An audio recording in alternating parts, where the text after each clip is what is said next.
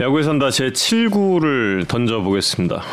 오늘은 예, 부제가 지옥의 fireballer, 예, 파이어볼러의 기준도 많이 바뀌고 있죠. 과거 격언에는 90마일 이상의 좌투수는 무조건 데려와야 된다. 근데 90마일이면 145거든요. 요즘에는 안 돼. 아, 90마일 이상의 좌투수로는 요즘에 메이저리그에서는 안 되죠. 예, 우리나라에서는 아직 뭐 충분히 평균, 평균 145면 뭐 그러니까.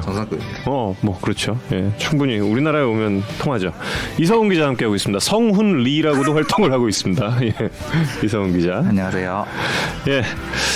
사실 굉장히 서러웠어요 제가. 오늘도 좀 서러운 일이 있었고. 어제 그제 야구장에 갔는데 정말 제가 머리 스타일 바꾼 거를 아무도 못 알아주는 진짜 아무 단 한 명 한 명. 예. 저희 그 메이크업 하시는 정민 씨 빼고는 그 누구도 헤어스타일 바뀐 거에 대한 얘기를 안 하고 있었는데 심지어 오늘 딱 출근을 했어요. 근데 주간 야구 때문에 또 이제 해설위원들 오잖아요. 근데 이동현 의원이 와가지고 둘이 담소를 나누고 있는데 이동현 의원이 머리를 했더라고요. 저희 팀장님이 오셔서 어 이동현 의원 머리 했네. 나는 그래서 이렇게 또 아, 아무도 몰라주는구나 하고 있었는데 집단지성 예 이렇게 또 댓글에. 또 헤어스타일 잘 어울리신다고 아 정말 감사드립니다. 여러분밖에 없습니다. 예 여러분밖에 없어요. 예. 나 말하고 어제- 봐도 모르겠는데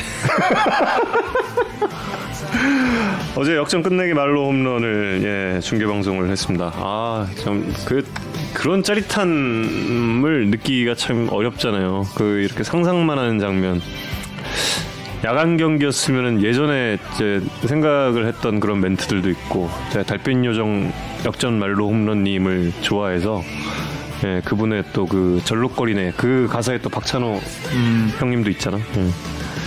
근데 이제 아무튼 그런 걸 하고 싶은데 너무 밝아. 예, 그런 거 코멘트는 좀 못했고. 예, 아, 요즘 머릿속에 이렇게 어떤 상황이면 써야지라고 그 쟁여놓은 멘트들이 몇 개 있는 거예요? 예, 크게는 몇 개 있는데 크게는 몇 개 있는데 그 세세한 상황으로 보면은 뭐 그렇게 많지는 않고. 근데 역전 말홈런 같은 경우는 밤이면은 그 뭐 달빛 요정이나 이런 멘트가 아마 들어가게 할 거예요. 근데 라모스가 치면은 준비한 거 있었어요. 준비한 거 있었고 어제 하긴 했는데 그 뭐 어제 오늘의 침묵이 지금 이 순간을 위해서 였다라는 그런 식으로 이제 했던 건 있었고 뭐 준비는 다 하죠. 예, 그래서 아니 저만 하는 게 아니라 다 해요 캐스터들. 예, 다 합니다. 예. 브라질에서 했던 그 골은 언제? 준비했죠. 그것도 준비했죠. 사실 로베르토 라모스 이거 이거 우리나라 사람들 잘 못한다 이거. 저는 안 돼요. 어, 이거 이거 잘 못해요. 로베르토 라모스 이것도 준비했는데 이걸 좀 못 했으면 아마 골의 2탄으로 또 한. 이건 미국 진출 성공. 아니 근데 그쪽은 그 스포츠 센터 같은 거 보면은 그 Spanish 중계 방송 그 하면서 하는 분들 있어서 이, 아마 그 그렇게까지 좋은 반응 미국에서 좋은 반응 은 아니었을 것 같아요. 제 생각은. 예. 근데 사실 어제 또 그 경기에서 오심이 있었잖아요. 아, 참 중계 방송을 배울 때부터 일단 그 기본으로 까는 게 있어요. 그 예를 들어서 그 보더라인 피칭이 왔어. 근데 그 심판이 스트라이크를 했어요. 근데 제 마음속엔 볼이야. 이랬을 때 스트라이크이라는 판정이라고 콜을 하면 안 된다라는 거를 배웠어요. 음, 그러니까 주심이 스트라이크이면 스트라이크이다. 이게 일단 기본이죠. 그리고 뭐, 뭐 카메라라든지 CG에 혹시나 문제가 있을 수도 있으니까. 예. 뭐 모든 이게 뭐 비단 야구 중계 방송뿐만 아니라 주심의 시그널을 기본으로 따라가야 된다라는 것은 일단 그 모든 종목에서 기본으로 적용시키는 룰이에요. 캐스터들의 중계 방송에 있어서 그런데 당연히 그러니까 신뢰를 하고 가죠. 근데 그 상황 같은 경우는 그 아웃 카운트가 제 3아웃이었고 거기에 또 득점이냐 아니냐가 달려 있었던 상황이기 때문에 그 상황은 사실 그 심판의 자, 어지간한 확신이 없으면 거기서 그걸 뒤집을 수는 없거든요. 그러니까 당연히 이 심판의 판단은 맞았겠지라는 가정 그런 건 당연히 있었고 그런데 저희가 그 당시 이제 중계차에 타고 있던 그 slow-mo PD가 돋보기 skill이 좋은 친구예요. 어, 딱잘 잡았더라고. 두개 잡는 친구는 거의 없어요. 두 개 두개 그렇지, 잡는 그렇지. 예, 두개 잡는 기술은 그 상당히 좀 정말 손에 스- 익어야. skill이 좋은 그런 예. 김원현 PD? 아니요 아니요 아니. 그그 어제는 김본현 PD 메인이었고 아. 노태혁 PD라고 그 PD가 그걸 잡았는데 아니 믿을 수가 없는 거야. 이게 그- 이게 도대체 뭐에 따라서 이걸 아웃이라는 확신을 했을까? 뭐 이런 것도 있었고 그리고 이게 야구 룰이 완전 포구가 인정되지 않는 룰이에요. 이 그 삼루주자의 태업 같은 경우는 삼루주자건 이루주자건 왜냐하면 포구가 아닌 상태에서 야수가 정말 기술이 좋은 야수는 이걸 통통통통통을 할수 있잖아요. 아 바운드에서 네. 앞 전진할 수 있다. 통통통통통 포구 아 그렇기 때문에 그렇지, 그렇지. 이거는 닿는 터치. 아, 터치. 터치가 맞아요. 음. 출발의 그 시점이 되는 거예요. 근데 거기서 우리 또 안경현 의원님은 정근우가 늦었다는 거예요. 음 오히려 맞아요. 네, 네. 맞아요. 정근우가 늦었다는 거예요. 터치와 동시에 뛰어야 되는데 정, 이 로하스의 어깨가 움직이는 순간에 정근우 선수도 지금 갔기 때문에 근데 아, 빠른 게 아니었죠. 근데 거기서 그렇게 오심이 나왔다. 참 근데 또- 그런데 더 참 이거 뭐냐 도대체 정근우 2루 가다가 또 아웃 또 아웃됐잖아. 근데 또 이거 비디오 판독 보니까 또 세이브이고. 아, 참 어제는 참 이게 뭐라고 해야 될지 참 안타깝다고요. 왜냐면 이게 한번그 내렸다가 올라간 조잖아요. 근데 제 야구에 산다 전주에도 말씀을 드렸듯이 사실 저는 개인적으로 이용규 선수가 이야기를 했던 게 그 조가 잘못됐다라고 그렇게 꼭 집어서 이야기했던 부분은 아니었다고 생각을 해요. 전체적인 심판 판정에 대한 이야기를 했던 부분인데 거기서 한번 내려갔다 왔잖아요. 그럼 지금 이제 이제 어떻게 대처를 할 거예요? 지금 이 상황에선 또 물론 이건 또 뭐 심판위원장님께서 이야기를 하겠 뭐 또 뭔가 조치를 하겠지만 제가 지난주에 심판위원장 만났던 얘기도 잠깐 했었죠. 근데 그때 당시에 심판위원장의 이야기가 스트라이크와 볼에 대한 그런 판정 같은 경우는 심판조에게 뭐 전적으로 신뢰를 할 수밖에 없다. 그런데 보네드 플레이의 경우는 강력하게 좀 조치를 취하겠다였거든요. 근데 어제는 bonehead play였어요. 그 콜 자체가 bonehead play였기 때문에 분명히 아마 뭔가 좀 징계가 따르지 않을까 하는 생각을 합니다. 예. 그 승부가 이제 결국 이제 라모스 선수의 아, 라모스 선수의 그 그랜드슬램으로 이제 LG의 승리가 됐네. 아, 라모스. 여러분도 한번 해보세요. 이거 이거 생각보다 어렵습니다. 아라 이거 이거 굉장히 어려워요. 예, 굉장히 어려. 아, 라모스 선수의 그랜드슬램. 예, 그런데 어, 라모스 선수가 핵인싸예요? 어, 핵인싸구나. 이건 몰랐네. 나 요새 그 음. 선수들하고 친목지 되게 화제잖아요. 몇번 보긴 한 것 같아요, 저도. 네. 음. 아, 이건 내가 준비했구나. 김지찬 선수, 김하성, 김하성 때 우영 씨 중계잖아. 그러니까 어. 아니, 내가 준비했네. 어, 좀 예, 그렇게 사교성 있는 선수들이 좋죠. 아무래도. 그 김지찬 선수는 제가 너무 궁금해가지고 어제 음. 그 물어봤거든요. 네. 그 뭐- 무슨 얘기 하더냐. 그 때 you tall, 아, 아 you fast. 그래서 아, 아. no no. 어, 거짓 정보를 또 줬구나. 네. 어, U19 월드컵 도루왕 출신인 김지찬 선수. 나는, 나는 빠르지 않다.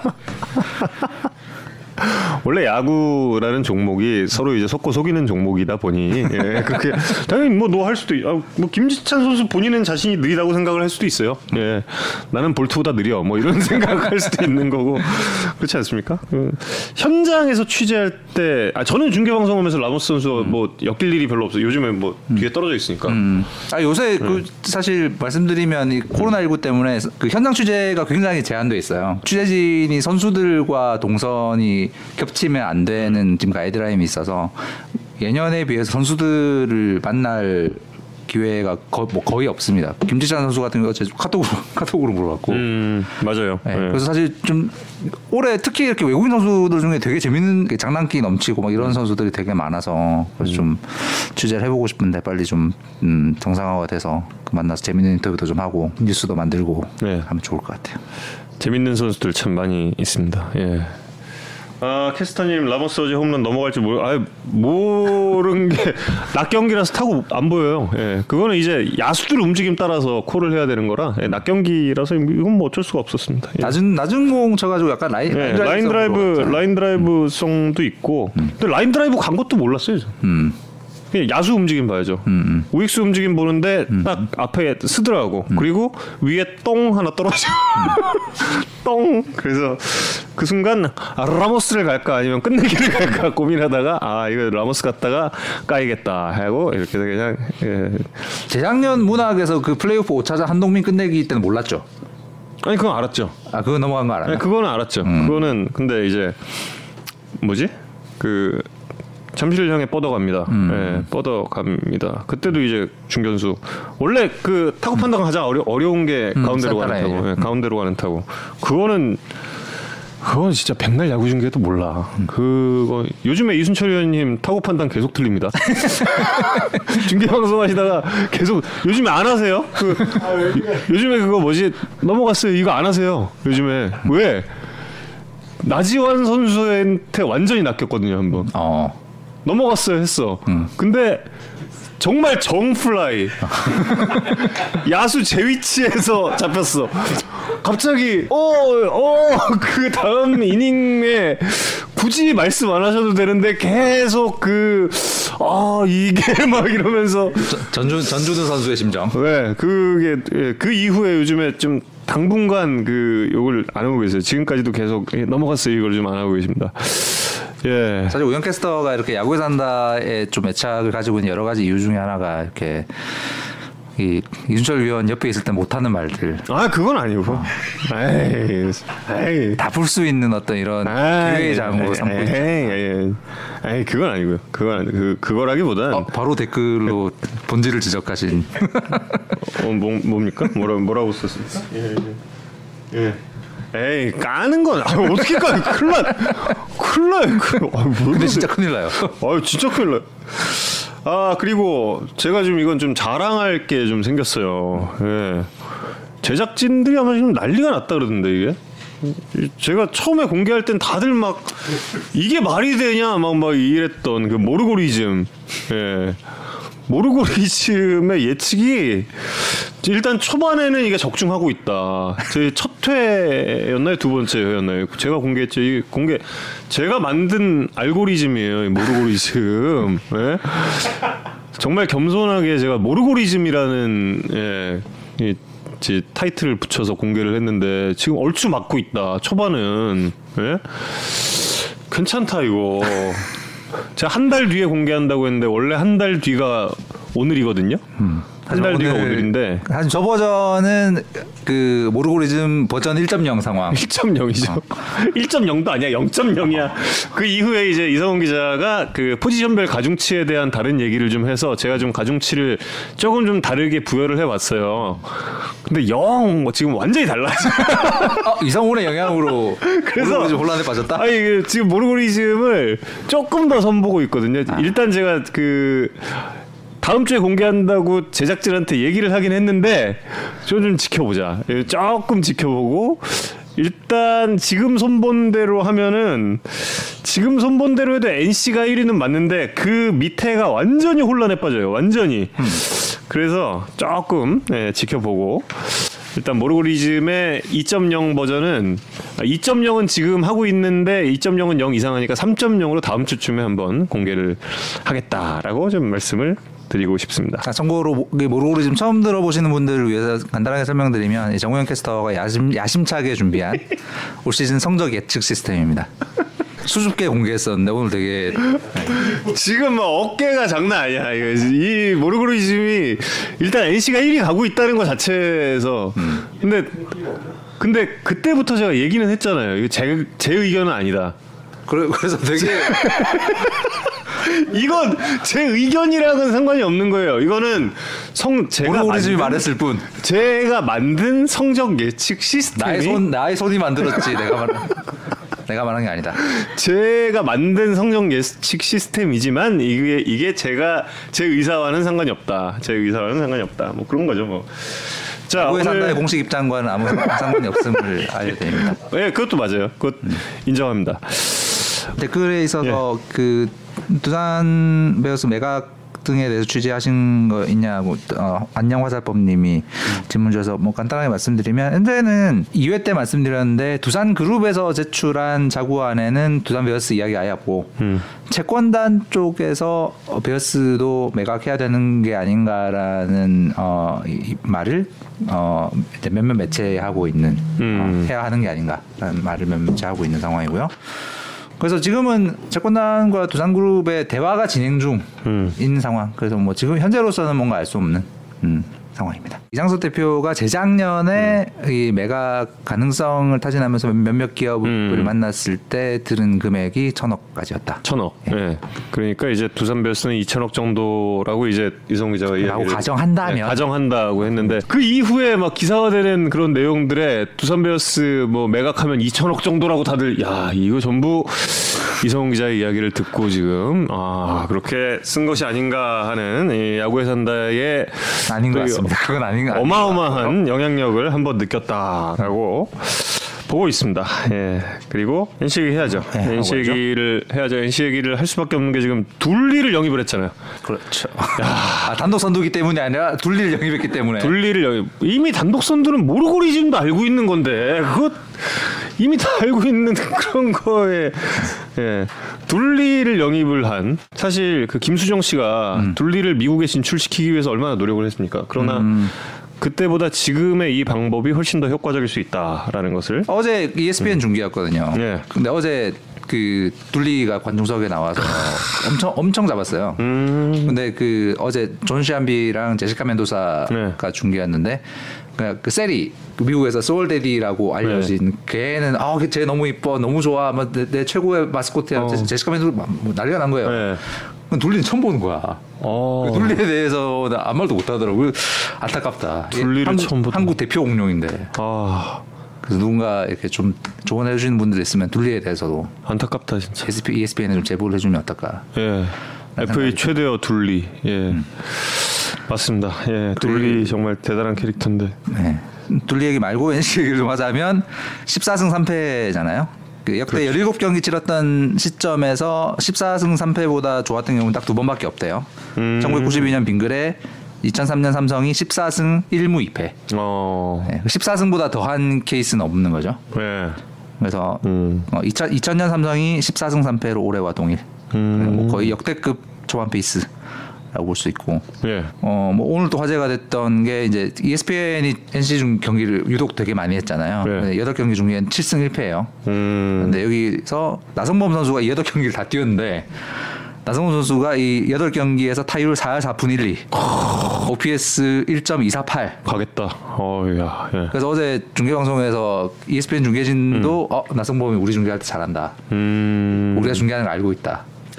역시 메이저 리그에 진출할 선수라 확실한 동기부여가 되는 게 아닌가 이런 얘기를 하고 있더라고. 사실 ESPN이 미국에서 그렇게 야구 중계 많이 하진 않는데. 음. 아. 그게 그렇죠. 거기 전국 전국 방송이니까 일주일에 한 세 번, 세 번, 네 번 하나. 그럼 일단 뭐 Sunday Night Baseball은 기본적으로 가는 음. 거 하나 말고는 뭐 그렇게 중간 중간 가는 아 그러면 저 나성범 선수 ESPN 말고 다른 때도 좀 잘 해야 되는데 중간에 테임즈 출연해가지고 아. 나성범 선수 그 미국에서 왜 운동했잖아요. 네. 그때 둘이 만나가지고 이 뭐야 아침 먹으면서 그 미국에 오- 오면 뭐 준비해야 되고 뭐 이런 얘기를 한참 음. 했다는 얘기를 또 테임즈가 세일즈를 또 잘해줘가지고 뭐 나성범 선수는 이제 어, 미국에서 미국. 야구인 야구인들 중에서는 모르는 사람이 없는 선수가 된 것 같아요. Named.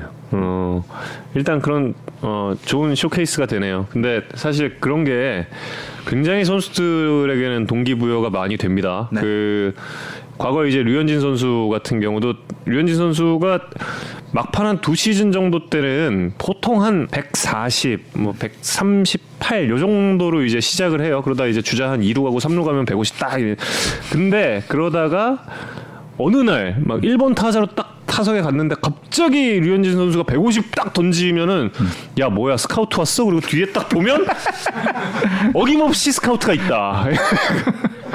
동기부여가 돼요. 예, 아마 나성범 선수에게는 미국 중계 방송 특히 라이브는 대단한 그 동기부여가 되지 않을까. 그리고 그 지난 시간에도 말씀드렸지만 초반에 평균 시청자 수가 27만 명 정도? 예, 그 정도 됐으니까 굉장히 높은 수치거든요. 사실. 어 음, 나성범 선수는 좋겠다. 예. 그 류현진 선수가 그 뜬금없는 150 던질 때 네. 위기가 아닌데 150 던질 때가 그 경우가 있었대요. 그 홈런 치고 나서 네. 과하게 웃는 경우는 다음 다, 다음 타석 초구에 150 아, 들어갔다는 박용택 선수의 증언이 있었습니다. 형, 내가 원래 이거였어. 라고 딱. 아, 예, 예. 그렇구나. 예. 자, 다이노마이트 타. 아, 이거 작명 좋다. 다이노마이트 타선. 예. 강정호 선수의 징계 결과가 나왔네요. 아, 나왔어요? 음, 1년 유기 실격에 봉사활동 300시간 징계.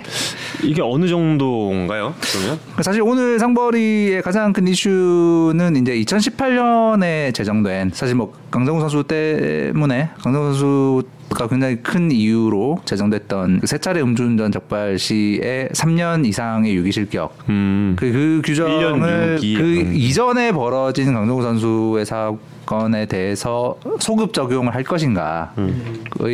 이슈였는데 국내 야구의 도덕 감정은 당연히 그 정도의 징계를 해야 되는 게 아닌가라는 음. 여론이 많았었는데 못했어요 결과적으로 보니까 그- 음. 근데 이제 KBO든 또 야구의 근처의 법조인들의 이야기는 소급 적용이 사실 쉽지 않은 부분이 있다. 그렇겠죠. 예. 예. 그 만약에 이게 나중에 법적인 이슈가 됐을 때 그 소급, 소급 적용은 KBO가 무조건 불리한 어, 법적인 결과가 나올 수밖에 없기 때문에 음.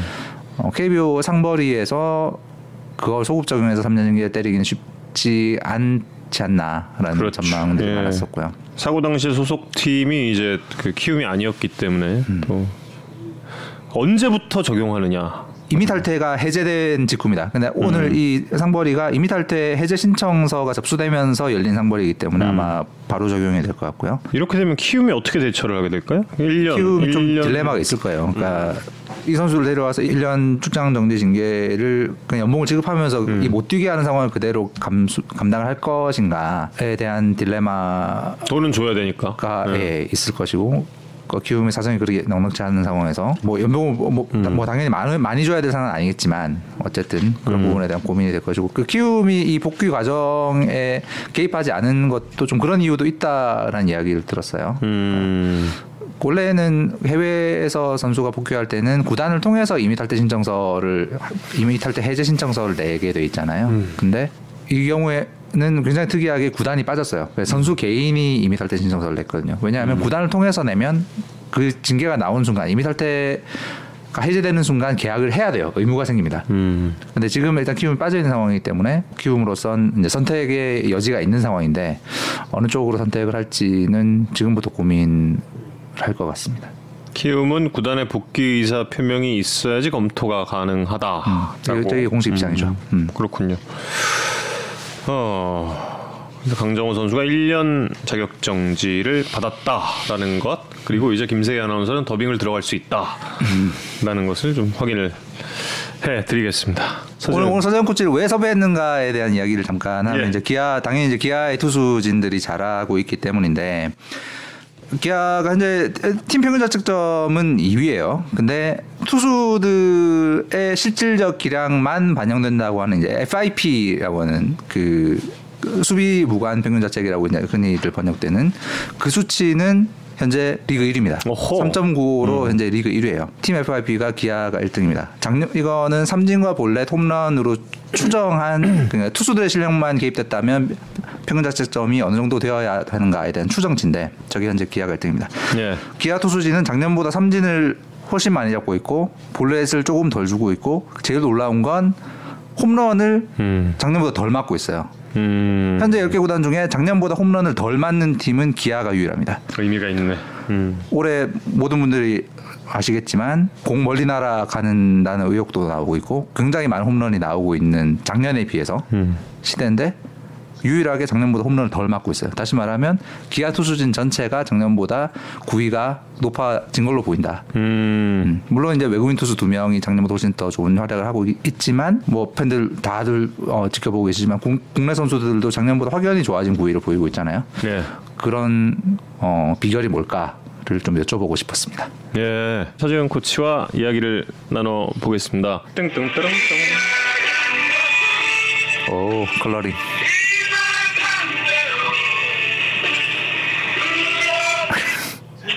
예, 안녕하세요. 서재응 코치님. 네, 안녕하십니까. 예, 야구에 산다 정우영입니다. 네, 안녕하십니까. 반갑습니다. 예, 야구에 산다 팬 여러분들께 한 말씀 좀 부탁드리겠습니다. 네, 안녕하세요. 기아 타이거즈 투수 코치 서재응입니다. 예, 코치님 안녕하세요. 오랜만에 인사드립니다. 이상훈입니다. 아, 예, 안녕하세요. 잘 계셨죠? 네, 야구 너무 너무 너무 잘 보고 있습니다. 아, 감사합니다. 그럼 조회로 갖고 가서 일단 아니 무엇보다 올해 이 기아 투수진이 이렇게 달라진 비결이 뭔가 다들 궁금해하고 있는데요. 네네네. 네, 설명 좀 해주십시오. 일단 제가 너무 우리 선수라 너무 감사하게 생각하고 있고요. 네, 뭐 저는 뭐 크게 뭐 한 것도 없는데 음, 또 이렇게 여러 신문사라든가 방송국 쪽에서 좋은 이야기 많이 해주셔가지고 음. 너무 감사하게 생각하고 있습니다. 하지만 뭐 수치로 봤을 때는 물론 이제 외국인 선수들이 잘하고 있지만 국내 투수들 같은 경우에도 어 좀 공격적인 승부 이런 부분들을 하고 있는데 어 홈런도 안 맞고 어 좋은 결과가 나오고 있는 부분들 전체적으로 기량이 좀 높아지지 않았나라는 느낌이 들거든요. 아, 좀 아, 안에서 평가하실 때는 어떠신지. 네, 뭐 우리가 뭐 전체적으로 저희가 뭐 작년부터 제가 이제 메인을 맡으면서 네, 뭐 그 전부터도 계속 요구해 왔지만 음, 어 일단 선수들한테 최대한 대로 빠른 카운트에 승부를 좀 하자. 네, 그리고 뭐 맞아, 맞아 나가는 거를 걱정하지 말고 일단 음, 타자가 쳐내서 결과를 보고 우리가 거기에 대해서 좀 데이터를 뽑아보자 그래가지고 음. 그런 요구를 많이 했는데 음, 또 선수들이 잘 따라줬고 음. 또 거기에 또 선수들도 열심히 해준 모습에 저도 좀 고맙게 생각하고 있습니다. 올 시즌 같은 경우에 이제 코로나 때문에 일정이 이렇게 미뤄지고 하면서 선수들의 컨디션을 제대로 맞추기가 사실 그 모든 팀들이 쉽지 않은 상황이었는데 좀 그 시즌 준, 준비라든가 이런 과정들을 좀 어떻게 준비하셨나요? 그러니까 뭐 전체적으로 보시면 일단 가령 선수는 초반에 음. 좀 어깨 상태가 안 좋은 상태에서 시즌을 시작했거든요. 아 간용 선수요. 네, 네. 그러면서 시간 저희가 이제 시간을 좀 가지면서 가는 선수가 좀 올라올 수 있는 그 시간을 좀 그런 게 제가 좀- 좀 도움이 됐고 네. 그리고 우리 이제 한국 투수들 같은 경우에는 음.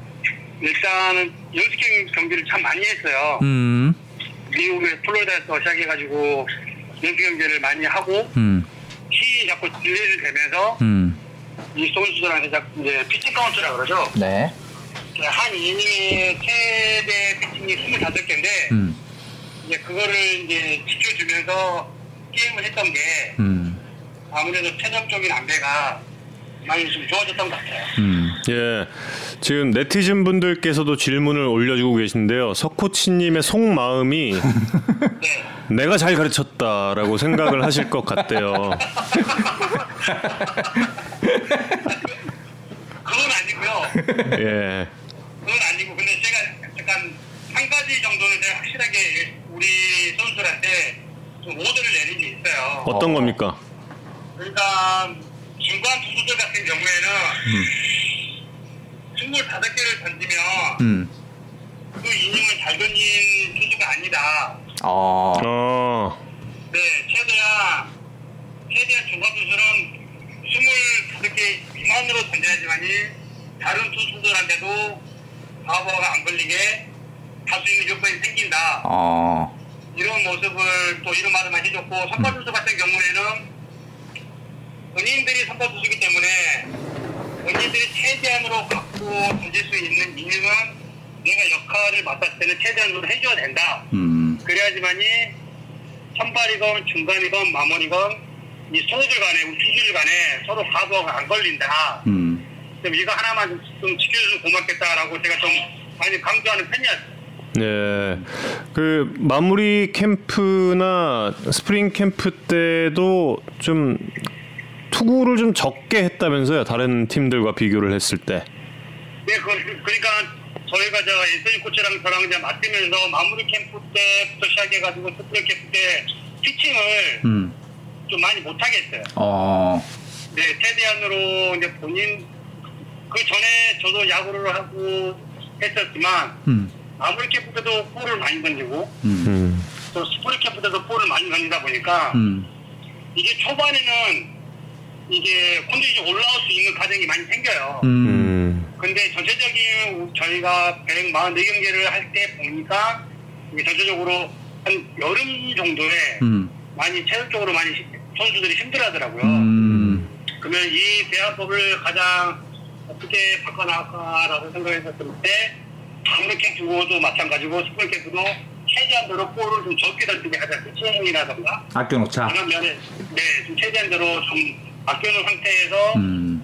시즌을 들어가자 했던 게 지금 좋은 결과가 나온 것 같아요. 음. 음, 지금 지도 방식도 그 선수 시절 성향을 따라가는 것 같다라고 또 한 팬분께서 올려주셨는데 어, 네. 또 궁금하시는 음, 궁금해하시는 내용 중에서 요새 최희섭 코치님 혼내시나요?라고 그렇게 또 최, 최, 최희섭 코치님 혼내세요? 아니 혼나지는 않는데 어, 신속 코치가 이제 올해 처음 하다 보니까 음.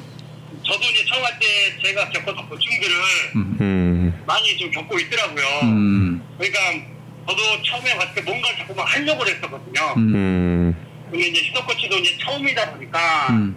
이제 본인도 이제 뭐 타격 쪽으로 뭔가 자꾸 막 하려고 그러고 노력하려고 했는데 음. 제가 이제 신속 코치한테 가장 제가 이제 느꼈던 것 중에 이제 충고를 해- 해준 말은 그냥 우리는 그냥 코치다. 음. 코치는 그냥 어디 갈 수 있는 사람이다. 음, 그냥 우리가 뭔가를 하려고 그러면 서로서로 피곤하다. 음. 그냥 선수한테 그냥 뒤에서 코치 이거 팁 올려주세요. 그럼 팁 올려주고 음. 음, 뭐 필요합니다 하면 어깨도 그대로만 해주면 음. 나중에 가면 좀 더 좋은 결과가 나올 거다. 거기에 대해서 너무 스트레스를 안 받으면 좋겠다라고 음. 이제 그런 말을 한 적은 있어요. 어, 임기영 선수도 사실 이제 지난 2년 동안 좀 부진 부상 이런 거에 좀 시달렸었는데 올 시즌 확실히 좀 좋아진 모습 같습니다. 평가하실 때 좀 어떠신지. 그러니까 기용이는 제가 이제 항상 이제 어떻게 보면 이제 중간식으로 전어라고 많이 불러요. 어떤? 전어, 전어. 전어, 전어, 언어. 네, 전어 아시죠? 네. 가, 가을 전어, 가을 가을 전어. 전어. 네, 가을 전어. 네. 아. 어, 그래서 이제 가을에만 강한 뜻이다 이렇게 제가 항상 많이 이야기를 하는데 어. 이제 기영이도 이제 한 2년간 정도 본인이 좀 가부화들 걸렸었고 음. 또 본인이 17년도에 했던 모습들을 계속 지켜나가려고 하는 모습이 많이 있더라고요. 어. 음, 네, 그래서 기영아 그러지 말고 음. 그냥 어차피 지금 컨디션 자체가 한 바퀴가 돌고 두 바퀴가 돌게 되면 음. 어? 너의 회복력은 다시 돌아올 수가 있다. 음. 근데 가장 너가 중요한 거는 지금 뭔가를 보이는 가지 말고 음. 어? 너가 작년 방문 캠프 하기 전에 마지막 가을 정도에 올라왔을 때 그 밸런스를 계속 유지를 했으면 난 좋겠다라고 그냥 그 말만 해주셨거든요. 음. 본인이 그걸 깨닫고 음. 그 캠프 마무리 캠프에서도 마- 마찬가지고 스쿨교도 마찬가지고 기영에도 마찬가지고 볼을 좀 많이 못 던지게 하는 음. 편이었거든요. 음. 일단 내 몸에 힘이 있어야 음. 볼을 자신 있게 던지고 내 볼을 좀 던질 줄 알아야 음. 힘이 남아 있어야 내가 맞더라도 아 나는 아좀 힘이 좀 남아 있구나 이런 느낌을 좀 받게 해주고 싶어가지고 음. 좀 그런 면에서 좀 많이 기영이가 깨닫고 잘 진행했던 것 같아요. 음. 그 지난해부터 그 코치로 부임하고 얼마 안 됐을 때부터 서재현 코치가 굉장히 강조했던 부분이 있었던 걸로 알아요. 그 뭐 기사화도 됐던 내용인데 자발적인 그 자율적인 전력 분석이라고 할까 뭐 그런 부분이 있었죠. 근데 저는 궁금했던 게 사실 그 서재현 코치가 뭐 인터뷰를 통해서 밝힌 내용이라든지 이런 걸로 봤을 때는 어 이거는 원래 다들 하는 거 아니야라는 생각을 했었는데 그런 부분을 좀 강조했던 게 또 그러면서 이제 선수들이 그때부터 좀 이렇게 따라오기 시작을 했다는 걸 보고 어 저는 그때 좀 놀랐거든요. 그 전까지는 예. 네. 그러니까 또 전체적으로 보시면 저희 이제 전력 부서원들이 있고 음. 또 이제 코치님들이 들어가 전력 부서 같이 참석을 하는데 그러니까 제가 이제 야구를 하면서 느꼈던 게 확실히 코치님들이 계시면 본인들이 하고 싶은 이야기를 많이 못 하더라고요. 음. 음, 음, 네, 음, 음. 전체적으로. 아. 그러니까 전력분석이 말을 하고 그다음에 코치 스텝이 자 오늘 이, 이 타자는 어떻게 어떻게 어떻게 던져 음. 음. 결론을 내려버리니까 선수들도 그냥 오케이 그냥 그런가 보다라고 느꼈었는데 음. 저희가 이제 느꼈던 바가 그런 바가 많았었거든요. 아, 아, 아. 네, 네. 그래서 제가 이제 메인 코치를 맡으면서 저는 이제 더 이상 코치 저기 전력 분석에 듣지 않겠습니다. 어. 음. 여러분들이 전력 분석 하시고 그 다, 대신 제가 한 타자 그 상대팀을 만났을 때 그 타자한테 제가 질문을 받았을 때 음. 여러분들이 어떻게 상대를 할 것- 것만 저한테 말씀해 주시면 음. 저는 오케이 저 그걸로 만족을 하겠습니다. 음. 이걸로 가다 보니까 음. 본인들끼리 포수랑 투수들끼리 자기들끼리 토론을 많이 하더라고요. 음. 음. 어, 이 타자는 이렇게 던져야지 어떻게 이 타자는 어떻게 어떤 반응이 나왔어. 음. 그러니까 전력 부족도 있겠지만 그날 그날 게임에 대한 포수에 대한 생각 음. 또 그날 던졌던 투수들의 생각들을 서로 공유를 하다 보니까 여기서 음. 좀더 신원 효과가 많이 나왔던 것 같아요. 그러니까 일방적으로 이렇게 이렇게 해가 아니라 선수들이 그 방법을 찾아가는 방식으로 어떻게 보자면 좀 바뀐 거라고 볼 수가 있겠네요. 네, 그렇죠. 어. 그런 거를 좀 크게 느끼셨던 건 아무래도 이제 메이저리그를 경험하셨고 한국 야구도 경험하셨던 이 두 서로 다른 두 문화를 좀 경험하셨던 부분이 선수들이 자율적으로 준비하는 게 중요하다라는 좀 어, 생각을 하게 되신 부분이 아닐까 싶은데 어떠신가요? 그러니까 네, 그렇죠. 그러니까 저는 어떻게 보면 음. 제가 미국 야구를 하면서 느꼈던 게 음. 자율 야구지만 음. 그 자율 야구 속에 내가 책임감이 있어야 되거든요. 음. 그러니까 저는 그 책임감을 우리 선수들한테 좀 이렇게 해주고 싶었어요. 음. 너가 이- 자율이지만 자율 속에 너가 책임감이 없으면 너는 미군을 가야 돼. 음. 음. 하지만 너가 그 자율 속에 너만의 그 루틴을 찾아가고 너만의 전력 구조를 찾아가게 되면 음. 좀더 발전된 모습이 되지 않을까라는 모- 그런 모습을 제가 좀 바랬었는데 음. 또 다행히도 우리 선수들이 그걸 잘 따라줘가지고 음. 지금 좋은 결과가 나온 것 같아요. 네. 투수 교체하러 올라가실 때 이렇게 좀 싱글벙글하면서 올라가시는 모습들에 대해서도 댓글을 많이 달아주고 계신데 좀 네. 약간 일부러 표정을 그 표정을 투수에게 보여줘야겠다라고 생각하시는 건지 아니면 그냥 평소 표정이신 건지.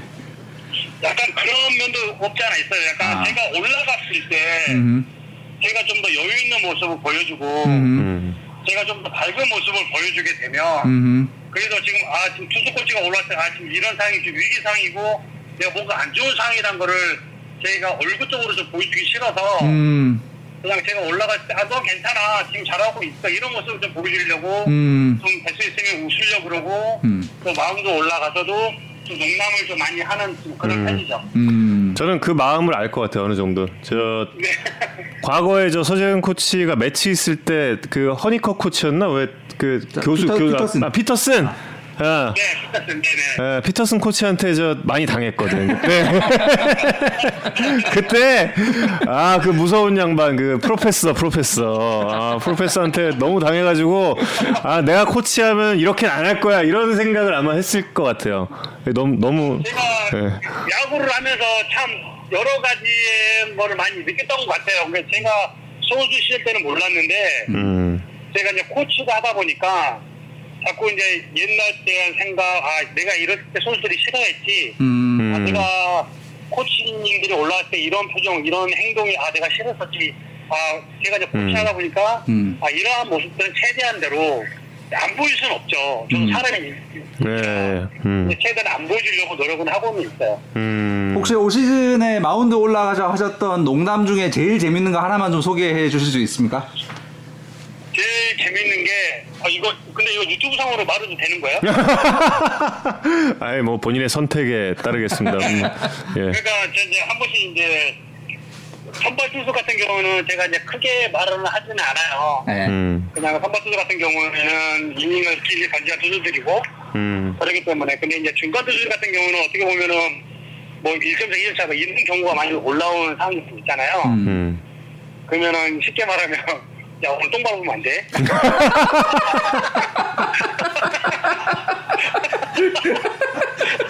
아 직관적인 설명 감사합니다. 아, 예. 서재영 코치 이렇게 또 오랜만에 호탕한 웃음소리를 들으니까 참 좋네요. 예, 참 좋고요. 그리고 저 네티즌 질문 하나 올라온 게 있습니다. 어, 네네. 윌리엄스 감독이랑 무슨 얘기예요라고 질문을. 아, 아주 전곡을 찌르는 어, 좋은 질문. 예. 대부분 감독님하고는 이제 투수 교체 타이밍이라던가 음. 뭐 이제, 이제 선발 투수 같은 경우에는 이제 투구수를 좀 많이 지켜주려고 지금 하고 있는 상황이에요. 음. 그래서 이제 최대한대로 110개는 안 던지려고 하고 있고 음. 음. 그래서 이제 최대한으로 이제 많이 던지면 105개 정도까지는 생각을 하고 있는데 이게 뭐 시즌이 지나가면 그것도 바뀔 수도 있겠지만 음. 음. 뭐 최대한으로 이제 투구수 관해서 이야기를 많이 하고 음. 음. 그 다음에 이제 뭐 다음 투수를 어떤 투수를 교체를 하겠다. 음. 그랬, 그랬을 때 이제 감독님하고 이야기를 많이 하죠. 아, 예. 그렇군요. 자, 오늘 이 쉬는 날 서재현 코치의 시간을 이 소중한 시간을 너무 또 오래 뺏은 건 아닌가. 예. 좀 아 아닙니다, 아닙니다. 저도 예. 즐거웠습니다. 예, 예, 예. 아까 저 에피소드는 저 방송에서는 저 예, 이야기 안 하겠습니다. 예. 이야기 안 할 거고요. 아, 저 토요일에 가니까 토요일에 예, 네, 전화 드릴게요. 예. 네, 그때 뵙겠습니다. 예, 예. 감사합니다. 네, 감사합니다. 예, 고맙습니다. 아, 피터슨 코치와 일화를 예전에 서재영 코치한테 들었는데 그 피터슨 코치가 유명했던 게 그 교수라는 그 별명으로 불리면서 유명했던 게 어깨에 이렇게 손 얹는 거였잖아요. 근데 막 사이 안 좋아졌을 때 그랬대요, 서 코치. 손 얹으려 그러면 어깨 어깨 이랬대. 아, 진짜. 아, 이 피터 쾌남. 선수는 사실 좀 미국에서도 좀 호가 좀 많이 엇갈리는 음. 스타일이었죠. 아니 사실 그 오클랜드 그 3인방 데리고 내가 투수 코치 했으면 했으면 그렇게 못하죠. 그, 그렇게 못하지. 큰일 나지 그러면. 예. 아무튼 이제 중요한 얘기가 있습니다. 일단 그 마무리 캠프 또 스프링 캠프에서 최대한 투구수를 좀 줄이면서 나 이건 굉장히 중요한 아낀. 얘기입니다. 예. 예. 그 아낀 한국 야구가. 현대화 되어야 한다라고 생각하는 그 스포츠 과학 전공하신 분들이 한결같이 하는 말 중에 하나가 마무리 캠프 때 선수들의 운동량 특히 투수들의 투구수가 너무 많다. 그렇죠. 예, 예.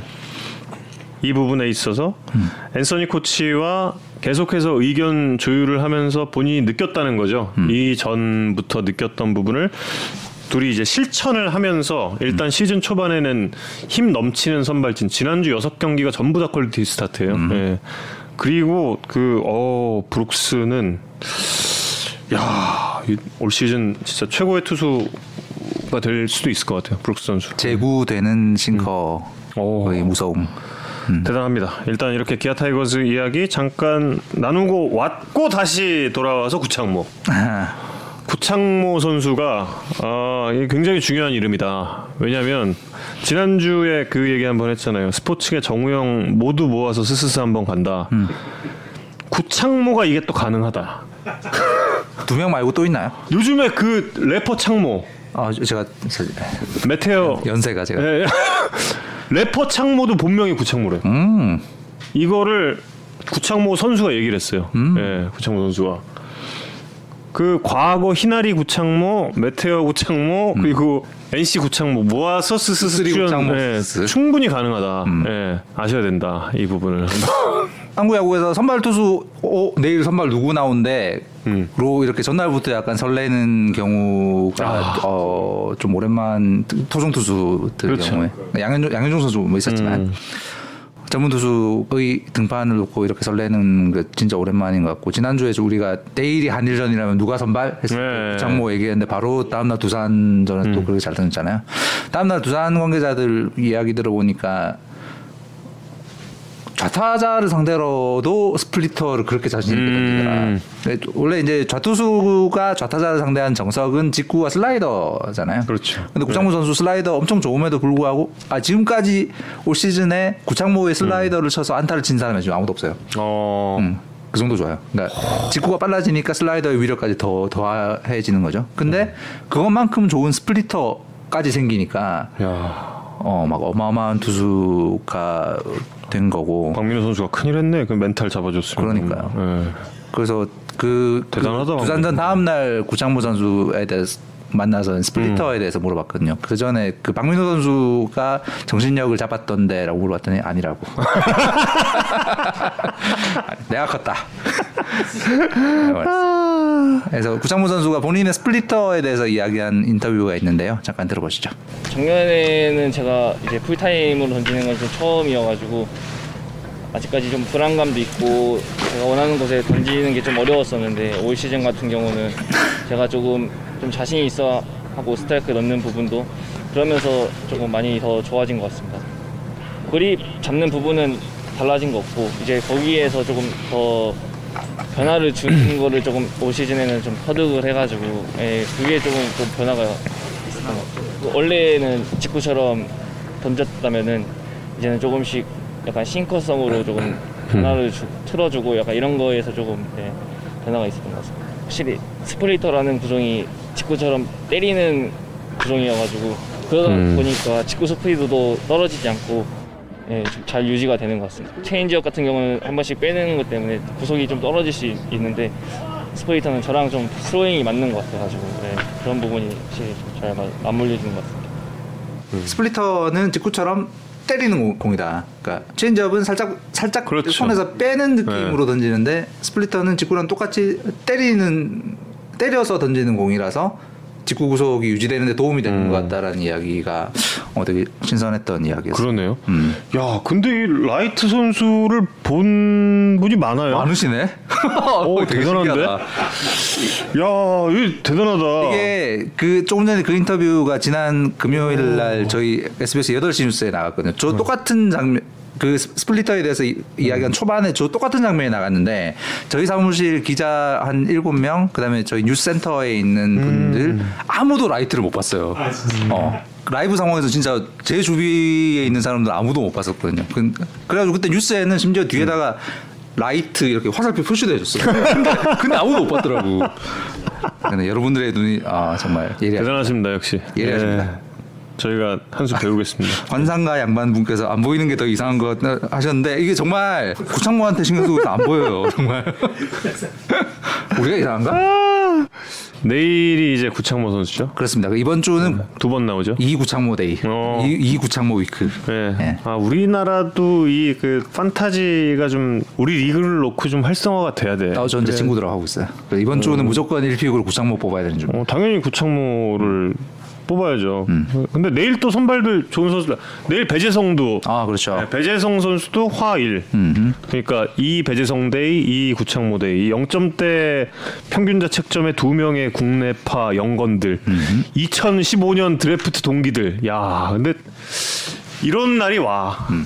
저 우리 진짜 몇 년 동안 우리 주간 야구에서 맨날 어 토종 선발 네. 가뭄 젊은 투수 가뭄 시대 그 한 네. 3, 4년 제가 맞아, 맨날 맞아. 우려먹던 레파토리였는데 내일 이런 날이 와요. 네, 예. 네. 이 선수들이 그러면 15, 16, 17, 18, 19, 20, 6년 차면 6년 차면 프로에서 정말 별의별 경험 다 해봤을 그러니까 최원태 선수 정도 제외하면 뭐 퓨처스에서 난 언제 1군 올라가나 이런 고민도 해봤을 거고 선발 한 번 던졌다가 다음에 불펜으로 빼면서 왜 나는 선발 안 시켜주나 하면서 또 마음 고생도 굉장히 오랜 기간 했을 거고 이런 이런 것들이 다 이제는 정말 겹쳐서 딱 지금부터 자리 잡을 그럴 만한 시점이니까 아우 저는 진짜 구창모 선수, 배재성 선수 특히 배재, 배재성 선수 같은 경우는 지명순번이 88번이에요. 음흠.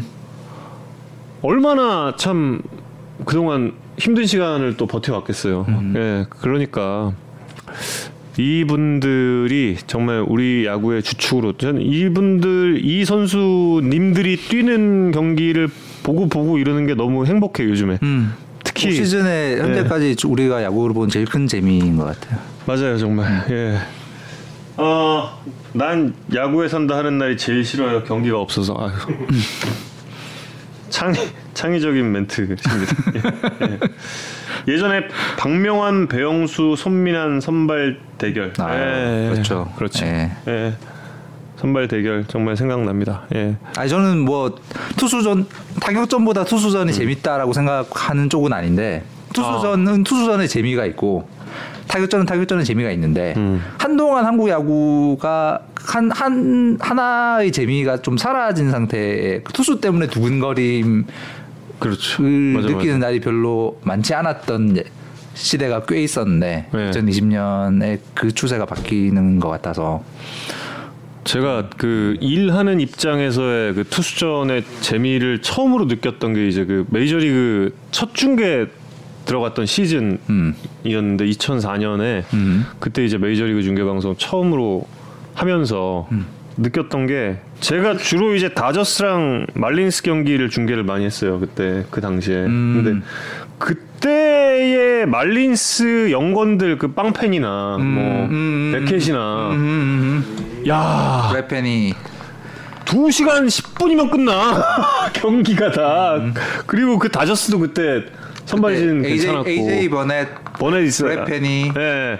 버넷이 그때 토미전 받았을 음. 시기였고 근데 와, 야 투수전이 일하는 입장에선 정말 꿀이구나 막 이런 생각을 한참 했던 그 시기였습니다. 예. 또 여러분들의 아 서준원 최원태 어제 투수전 예 멋졌습니다. 좋죠. 예.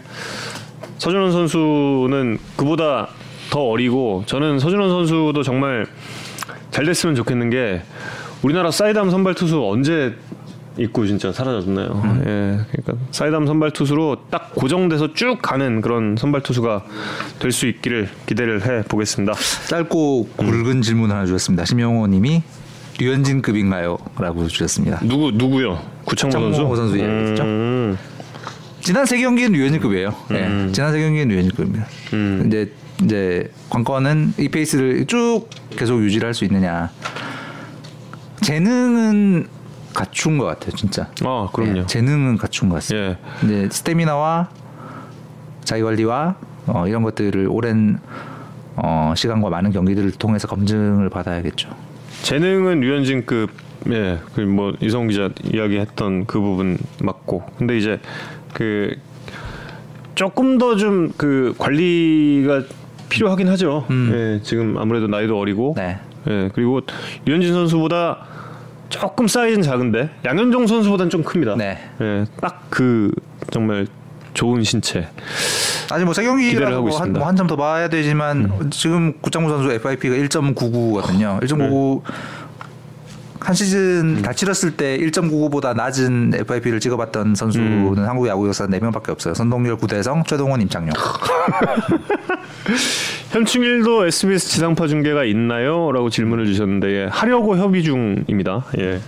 여기까지 말씀을 드립니다. 그리고 지금 예, 개인 예. FIP 순위 나오는데 구창모 선수 1.99 나오죠. 아. 근데 이 표는 좀 이따 다른 선수 이야기를 또 보여드릴 테니까요. 고 누구 누구 얘기하려고? 임창규 선수. 찬규님. 음. 아 얼핏 본 것 같아. 음. 네 그리고 잘하면 메이저리그 보내려고 하니 예, 뭐, 요즘 근데 저희가 보내려고 하는 건 아니고요. 글로벌 글로벌 야구예요. 예, 여러분 너무 이게 우리 리그에만 가둬두면은 예, 그것도 또 선수들에 대한 또 예의가 아니고 그리고 예. 선, 그 운동 선수로 프로까지 간 선수들은 그런 경쟁심이 누구나 있어요. 그러니까 음. 세계 최고들한테 붙어보고 싶다. 예. 그런 투지란 경쟁심 없이 그 프로 top 레벨까지 가는 경우는 굉장히 드뭅니다. 그렇죠. 박민우 선수 지난주에 저는 국내가 좋아요라고 이야기했지만 음. 다른 경쟁심이 분명히 있거든요. 박민우 선수 같은 경우에는 진짜 야구 선수로서 이겨내기 힘든 yips와의 싸움에서 이긴. 정말 멋있다. 그냥 장난 많이 칠 것 같은 막내 동생 같은 이미지지만 속이 엄청 단단한 사람입니다. 박민우 선수야말로 그 속이 단단하고 비록 구창모 선수의 멘탈을 케어해주진 않았지만 본인은 케어했다고 주장하고 본인의 이야기와는 다르게 구창모 선수는 아무런 예, 영향이 없었다라고 이야기를 했다고 하지만 그래도 그리고 박민우 선수 아 저는 박민우 선수가 우리나라의 뭔가 좀 그 특히 이루수 포지션에서의 역사를 바꿀 수 있는 선수다. 뭐, 일단 정근우 선수가 쌓아둔 그 기록이 굉장히 좋아요. 좋기는. 근데 이제 박민우 선수는 이 NC 유니폼이 박민우 선수를 좀 작아 보이게 만드는 게 있어요. 박민우 선수 실제로 보면은 어, 키 커요. 크고 키 크고 몸이 하드웨어가 장난이 아니에요. 저는 장난 아닙니다. 메이저리그급 요즘 예. 메이저리그의 선수들이 그런 체형들이 많죠. 어 정말 정말 박민우 선수는 갈만하다고 예 너무 섣부르지만 예 아무튼. 그러면 이제 이성훈 기자의 숫자에 산다. 네, 오늘은 말씀드리고 싶은 숫자가 몇 가지가 있어서 시즌 초반에 눈에 띄는 숫자들 이렇게 준비를 했는데요. 예.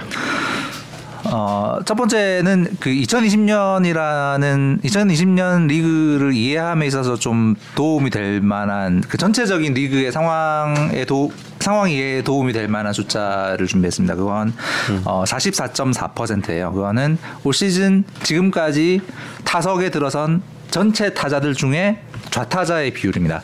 음. 이것도 제가 최근 몇 년 동안 계속 주장하던 건데 한국 프로야구의 최근 계속되는 추세는 좌타자의 증가입니다. 계속 늘고 있어요. 그 작년이 41점 몇 프로로 역대 최고치를 찍었는데 올해 또 늘어서 44.4%가 됐습니다. 프로야구 처음 시작할 땐 12%였어요. 이게 계속 늘어서 이제 44%까지 간 건데 진짜 많다. 예. 어. 그 지금 메이저리그보다 작년 메이저리그보다 저타자 비율이 높고 일본 프로야구보다 당연히 높아요. 음.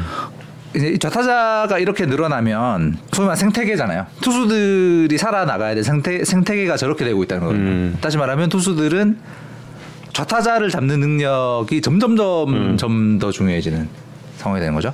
예를 들어서 우투수 같은 경우에는 좌타자를 잡아낼 만한 무기 대표적인 대표적으로 체인지업과 스플리터가 음. 있어야 무조건 던져야 되네. 예, 이제는. 특히 선발 투수로는 살아남을 수 있고 같은 값이면 좌투수가 조금 더 유리하고 음. 이런 이제 리그 생태계의 변화 를 보여주는 지표가 저 지표입니다. 예. 구창모 선수 물론 본인이 엄청나게 공이 조- 좋아지기도 했는데 저 좌타자의 비율이 늘어난 것 때문에 구창모 선수의 가치는 조금 더 높다고 볼 수 있고 음. 요키시 요키시 선수도 어찌 보면 처음 왔을 때 기대치보다 지금 더 잘하고 있는데 당연히 공이 좋아진 것도 있지만 음. 좌타자가 저렇게 늘어나고 있는 리그의 환경이 어 요키시의 지금의 깜짝 활약을 만들고 있는 이유 중에 하나로 보이기도 합니다. 그래서 이제 우투수의 경우에는 체인지업 특히 이제 아까 정우영 캐스터가 서준원 선수 이야기하면서 사이드암 선발 투수가 네, 네. 어, 있었으면 좋겠다는 이야기를 했는데 사이드암 선발 투수가 살아남기가 쉽지 않은 상황이라서 그렇죠. 지금 상황이. 더더욱 사이드암으로 선발로 살아남으려면 체인지업이 필요한 거고 음. 그래서 아까 임찬규 투수의 부활을 물어봤을 때 임찬규 선수의 부활의 핵심은 체인지업의 부활이거든요. 그래서 올해 체인지업 비중 확, 확 늘리면서 음. 이제 부활을 했고 그래서 이제 두 번째로 소개해드릴 숫자가 이제 임찬규 선수의 FIP예요. 어 깜짝 놀랐어요. 음. 그 세 경기 했는데 임찬규 선수의 FIP가 2.44로 현재 리그 3위더라고요. 음. 평균 자책점은 지금보다 좀 높습니다. 그래서 4점대 좀 넘- 넘는데 이제 야구 팬들 잘 아시겠지만 장기적으로 가면 지금 평균 자책점이 저 FIP로 수렴할 가능성이 높거든요. 다시 말하면 임찬규 선수가 지금까지 보여준 구위는 리그 정상급의 구위를 보이고 있다. 네. 어, 깜짝 놀랐어요. 지난 경기에서 구속이 146, 147 찍히는 거 보고 되- 많이 놀라셨을 텐데 그 당연히 구속 증가가 하나의 이유일 것이고 구종의 배합 중에 체인지업이 늘었습니다. 음. 원래 임찬규 선수 체인지업이 좋았잖아요. 예, 예. 근데 현재 이 시대에 필요한 조합, 직구와 체인지업의 조합, 조합을 음. 더 많이 쓰고 있고 그걸 이용할 수 있는 무기를 가지고 있는 상황에서 적극적으로 활용, 활용하고 있는 걸로 보인다. 음.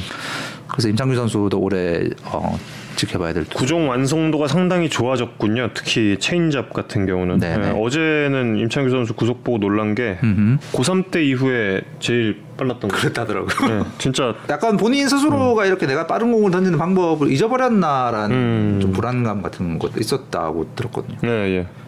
맞아요. 근데 올해는 구속 욕심 좀 버렸다고 음. 했는데 구속 올라가더라고요. 그래서 확실히 사람은 버려야 돼. 사람은 음. 버려야지 얻는 것 같아. 욕심을 버리고. 예.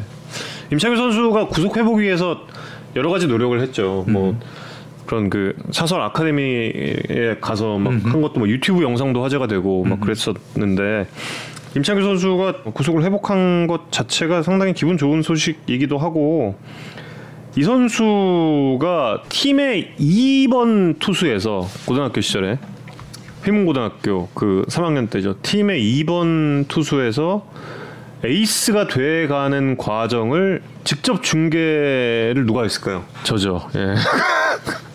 그 대통령배에서 굉장히 저 감동을 받았어요. 그 당시에 이제 뭐 지금은 이제 야구를 안 하는 선수니까 실명을 거론하지 않겠지만 좌투수 에이스가 있었어요. 근데 임창규 선수가 처음에 16강전 이럴 때는 뭐 32강전 이럴 때는 그냥 한 130 초반대를 던졌단 말이에요. 근데 경기를 더 할수록 구속이 빨라지는 거야.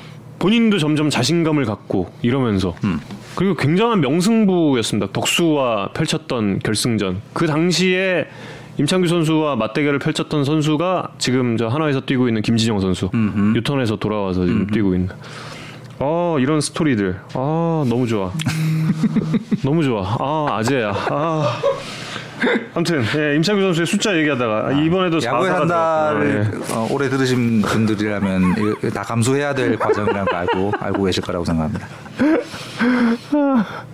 예. 근데 임상, 임창규 선수가 잘하면 저희 아니 모든 선수가 잘하면 다 좋은데 임창규 선수 잘하는 건 특히 저희 미디어들은 되게 좋아요.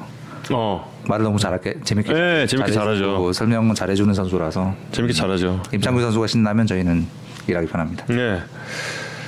그리고 또 마지막 어, 숫자는 이정후 선수의 올 시즌 이제 되게 많은 분들이 놀래 놀라고 계시잖아요. ISO 이정후 선수의 순장타율이 0.314입니다. 이정후 선수의 그 ISO, ISO는 순장타율 이라고 장타 장타율에서 타율을 뺀 거예요. 그러니까 진짜 얼마나 장타를 잘 치나, 친 것 중에 장타를 얼마나 많이 치나를 그렇죠. 보여주는 지표죠. 그 장타율이란 기록이 가장 함정이 큰 기록이라고 하잖아요. 왜냐하면 그 4타수 4안타를 모두 단타로 쳤을 때 장타율이 18이 나와요. 그렇죠. 그러니까 그것 때문에 이제 ISO를 위해서는 장타율에서 그 단타를 쭉 뺀 거죠. 예, 타율을 뺀 거. 음. 근데 이게 왜 놀라운가 하면 ISO가 3이 넘는다는 건 리그 최고의 장타력을 갖춘 선수들이 3이 넘거든요. 그 박병호, 어. 뭐 오재일 이제 이런 이런 선수류가 3을 넘어요. 예. 근데 이정우 선수가 지금 3을 넘었단 말이죠. 음. 그 물론 이제 아직 좀 더 봐야 되긴 하는데 제가 몇 번 말씀드린 거지만 삼진과 장타와 관련된 수치는 굉장히 적은 표본으로도 의미를 갖게 되는 수- 기록들이에요. 음. 그러니까 어 한 여섯 경기 일곱 경기 정도 더 치르고 나면 더 치르고 났을 때 삼진 덜 당하고 장타를 많이 치는 타자는 앞으로 쭉 걸어 가는 수 네, 예. 그게 능력 그게 능력인 거라. 음. 다시 말하면 이정우 선수의 이 장타 폭발은 실제로 그- 그냥 운 좋게 홈런 몇 개 나온 게 아니라 실제로 장타력이 증가했을 가능성이 어, 높은 예. 건데 보통 장타력이 이렇게 폭발적으로 증가하면 같이 동반되는 게 삼진의 증가거든요. 그러니까 한 방을 노리기 때문에 스윙이 스윙이 커지면 삼진이 늘어날 수밖에 없는데 이정우 선수 삼진 줄었어요. 6.7%야 지금. 점점 리그에서 서건창, 서건창, 허경민 이런 선수들이 제일 삼진을 안 당하는 타자들인데 서- 지금 이정우 선수가 그 레벨이에요. 음. 무결점 타자가 돼가고 있다.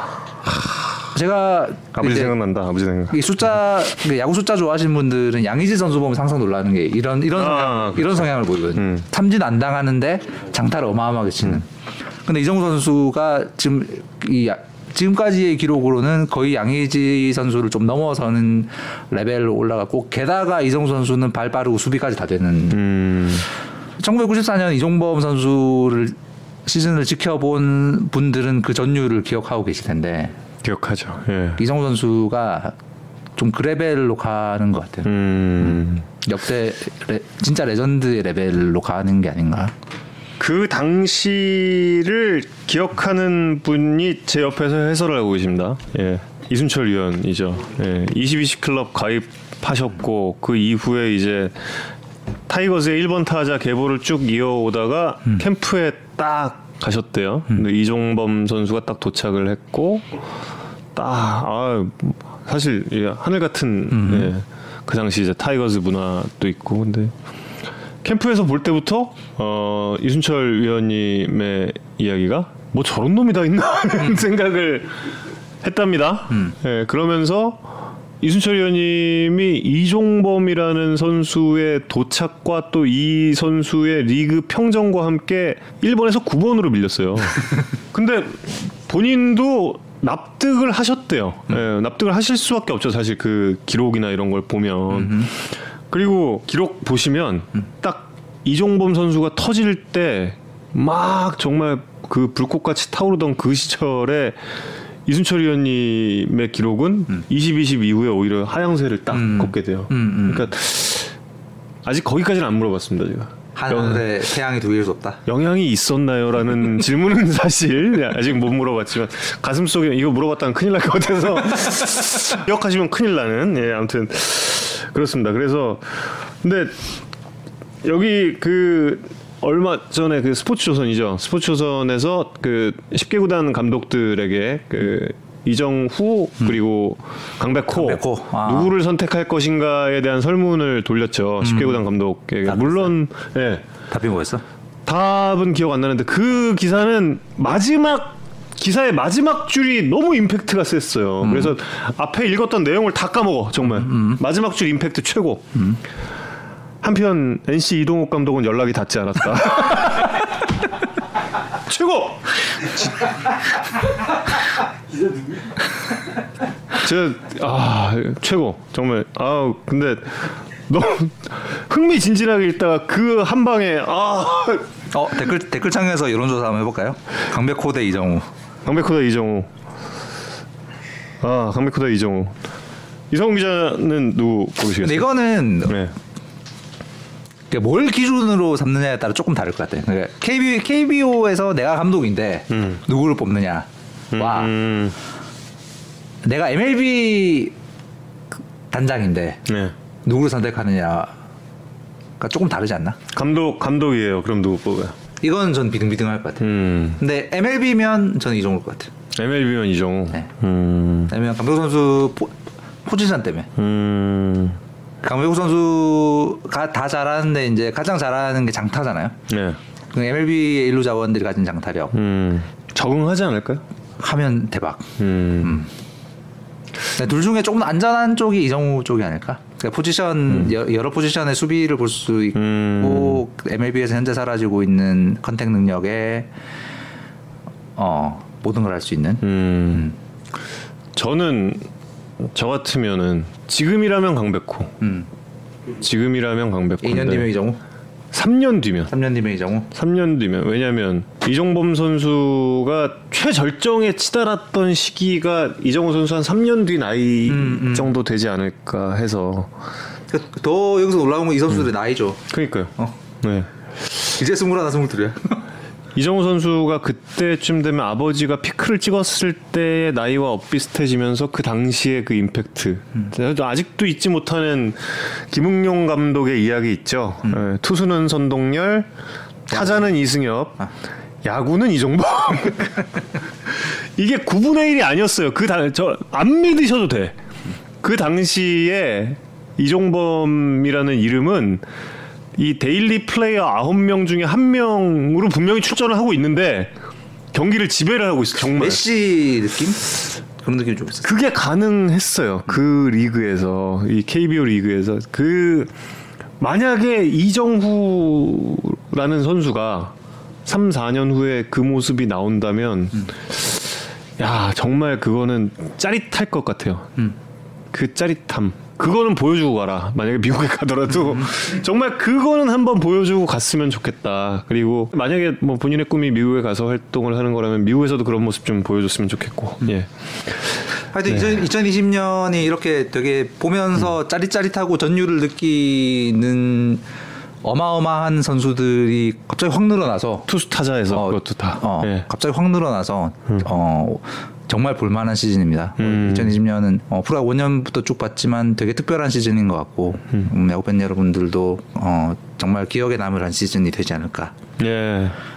많은 팬 여러분들께서 글을 올려주셨는데 이정우 선수 고르신 분들이 좀 일단 예, 눈으로 봤을 땐 확인했을 땐 좀 더 많은 것 같아요. 그런데 어, 아주 창의적인 답변들도 많이 있습니다. 외야 보는 강백호면 뽑는다. 어, 이런 말씀도 있으시고 그렇죠. 그리고 또 감독이면 이정후, 단장이면 강백호 뭐 이런 의견도 어. 있습니다. 왜? 연철님 이거 이거 한번 좀 댓글 한번 줘보세요. 감독과 단장의 입장이 어. 다를 수 있다. 어 처음에 어 멋있다. 어 이럴, 이럴 수 있겠다 그랬다. 어 그럼 감독이면 왜 이렇게 생각하셨지? 이 생각이 좀 들고 그리고 또 아 역시 또 이 와중에서도 저를 뽑겠다는 분이 계세요. 아 정우 형을 뽑겠다. 예, 아 강백호. 이정우 말고 정우 좋아. 예. 이거, 이거 그 뜻이 아닌 것 같은데? 에이 설마 맞죠? 그냥 불러본 것 같은데? 아니 아니 저, 저 뽑은 거예요 이거. 감사합니다. 예. 이런 이런 독창적이고 한결 같은 오해.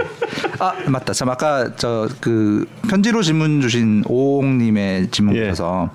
아까 어떤 질문이셨냐면 그 외국인 선수를 올해 실질적으로 바꾸기가 어렵다라는 이야기가 되게 많잖아요. 근데 예, 예. 그 메이저리그와 마이, 그 마이너리그가 올해 진행이 안 되는 안 될 것이 거의 확실한 상황 때문에 음. 오히려 좋은 선수들이 싼 값이라도 KBO 리그에 오려고 할 가능성이 있지 않는가. 음. 그래서 오히려 어, 외국인 선수들 좋은 외국인 선수들 싼 값에 잡을 수 있는 기회가 될 수 있지 않는가라는 요지의 질문이셨던 것 같아요. 음. 정확히 얘기했다면. 제가 그 두 구단의 외국인 담당하시는 분들에게 여- 여쭤봤어요. 근데 지금 코로나 국면이 계속 이제 유지가 된다면 현재 운동을 제대로 못하고 있을 가능성이 높은 선수가 한국에 와서 2주 자가 격리를 한 다음에 미국 대사관 가서 비자 신청을 하고 다시 나왔다. 일본을 가야 돼요. 맞아 맞아.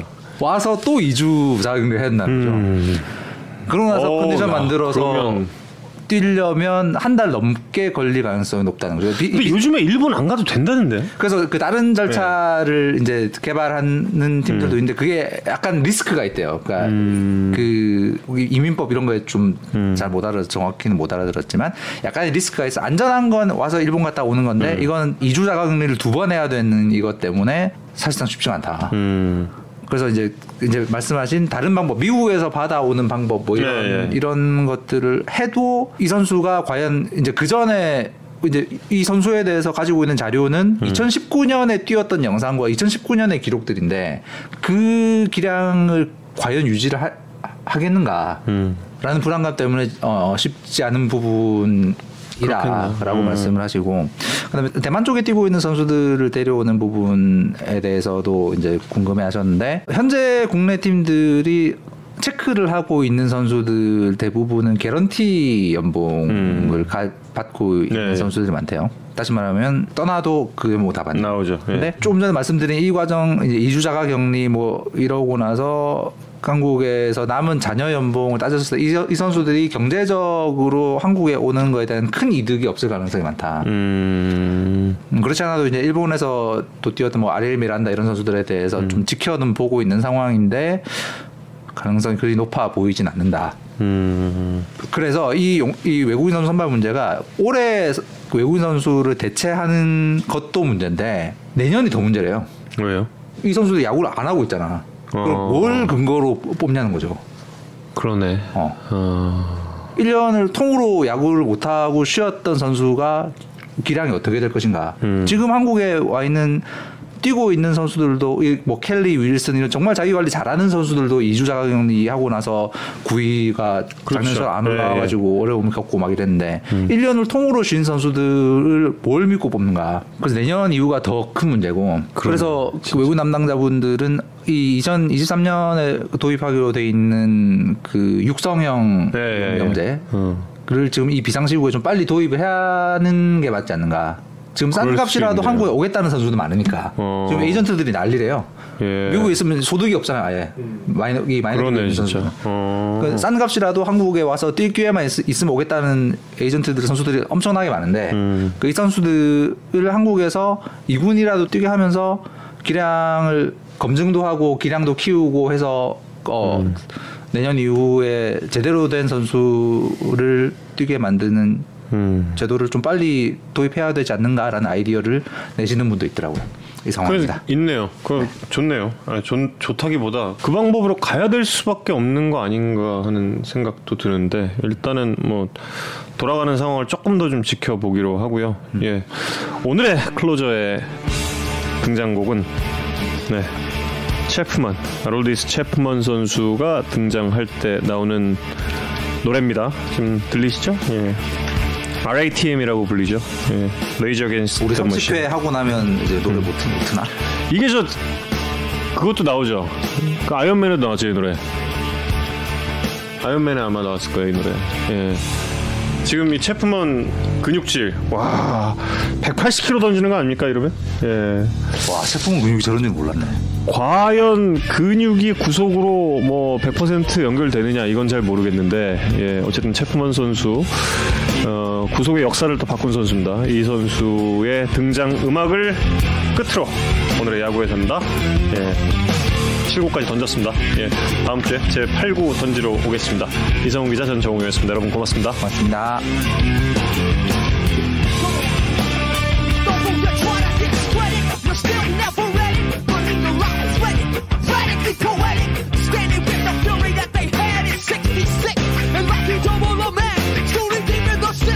shit. Who was it? He was your body remover. I give you a dose, but it can never come close to the ring. Inside of me.